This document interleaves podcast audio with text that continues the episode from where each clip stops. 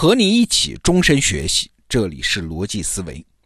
学过经济学的人呢，都知道一个常识：当每个人在经济上都能做自由选择的时候，这就是自由市场经济。那在自由市场经济里面呢，就有一个神奇的效应，里面有一只无形的手啊。哎，这个词儿是亚当·斯密提出来的啊。这只无形的手可以让各种资源得到最佳配置。那这段话呢，其实还有一段潜台词啊，就是什么政府啊、行业协会啊，最好少干涉个体的经济自由。你们那些手啊，是有形的手，是闲不住的手。你们那手的作用，没有市场自发形成的无形的手管用。那这套理论没问题吧？哎，从道理上讲没有问题。但是回到现实中，你会发现还是有一些让人很困惑的现象。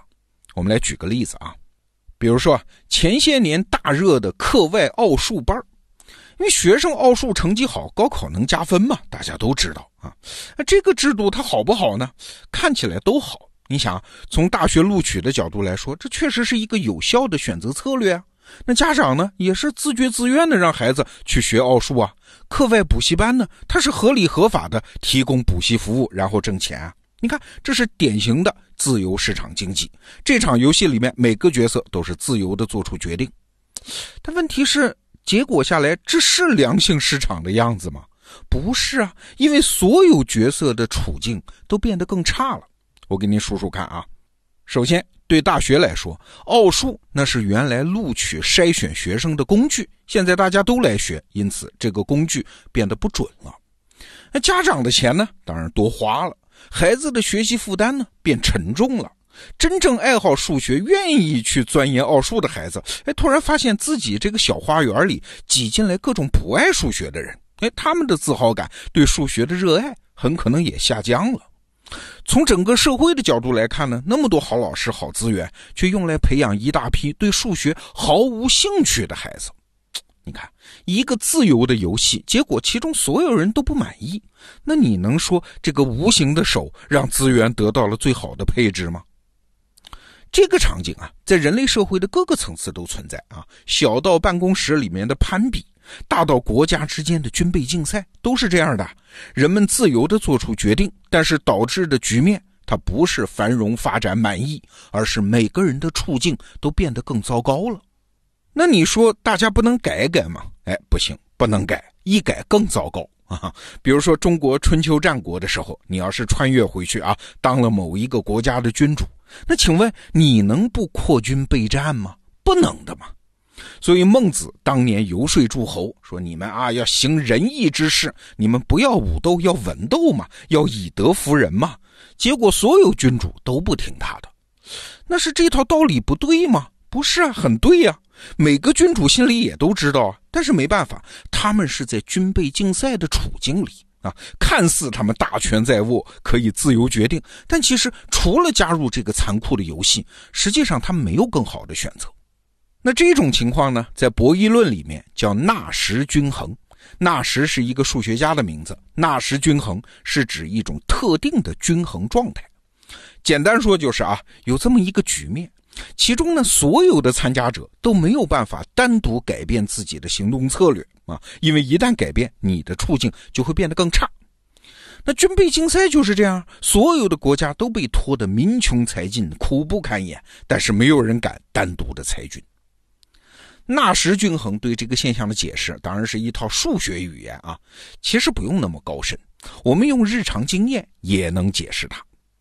最近呢，万维刚老师在精英日课里面正在系统的讲授博弈论，哎，里面就提到了一个例子啊，你理解了这个例子，马上就明白纳什均衡是怎么达成的。比如说啊，有一条长长的海滩，哎，你觉得此地甚好，想在这儿做个生意，开一个冰淇淋店。那请问你把这家店开在这个海滩的什么地方呢？假如啊，假如整个海滩只有你一家冰淇淋店，那你开哪儿都行，无所谓，因为只要这个海滩上的人想吃冰淇淋，只能来找你，你在哪儿都行。但是事实情况不可能啊，你会有竞争者的呀。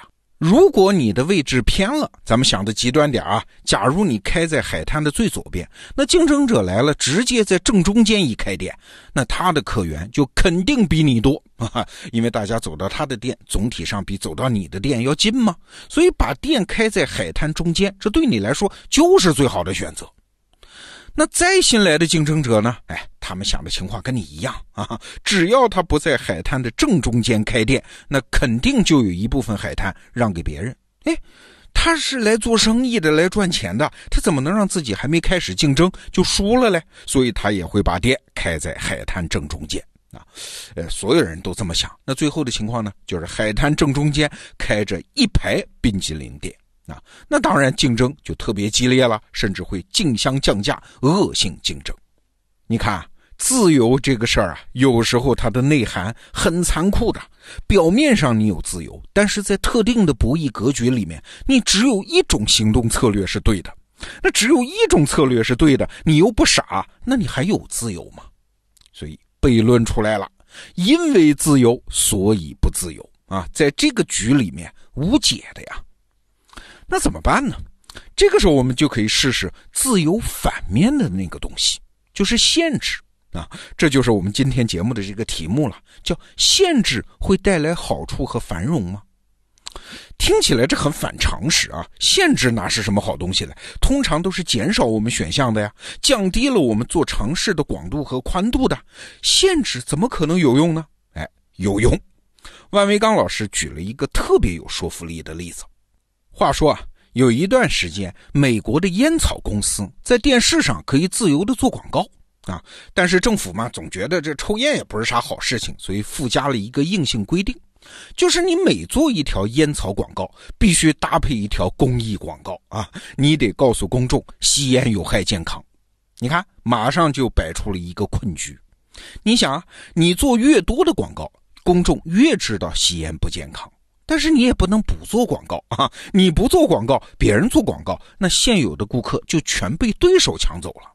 哎，你看，这就是典型的我们前面讲的那个纳什均衡。那该怎么办呢？后来啊，烟草公司就想出了一个妙招，他们主动的去推动美国国会通过了一个法案，禁止所有的烟草公司在电视上做广告。这法案听着感觉很反常啊！你烟草公司想不赚钱了吗？但其实你想，所有的烟草公司不仅都省下了巨额的广告费，还不用普及吸烟的害处啊，这一举两得。结果也确实如此。这个法案通过的第二年，烟草公司的利润反而上去了。你看，动用国家强制力，限制了大家的一种自由，取消了一种行动的选项。但是结果呢？结果是整个局里面所有人都脱困了。这个情景啊，就有点像两个人啊闹矛盾，互相拿枪指着对方的头，谁也不敢先放下。哎，这个时候突然出现了一个双方都惹不起的人，大喝一声：“你们两位都给我把枪放下！”哎，你看这是限制吧，甚至是强制。结果是什么？结果现场所有人都松了一口气啊！所以没想到吧，我们人类社会居然有这么一种情况，叫自由带来困境啊，而这种困境得靠限制来解决。在橄榄球的历史上也发生了这么个事儿。话说，一八九二年，哈佛大学和耶鲁大学曾经搞了这么一场橄榄球赛。那哈佛大学呢，发明了一个进攻的阵型，叫气形推进队啊。简单说，就是队员排成了一个紧密的 V 字形去冲锋。那这个阵型很厉害啊，哈佛大学当场获胜，而且是碾压式胜利。但是很快，这招就被其他球队学会了。既然阵型这么好用，那谁不用呢？啊！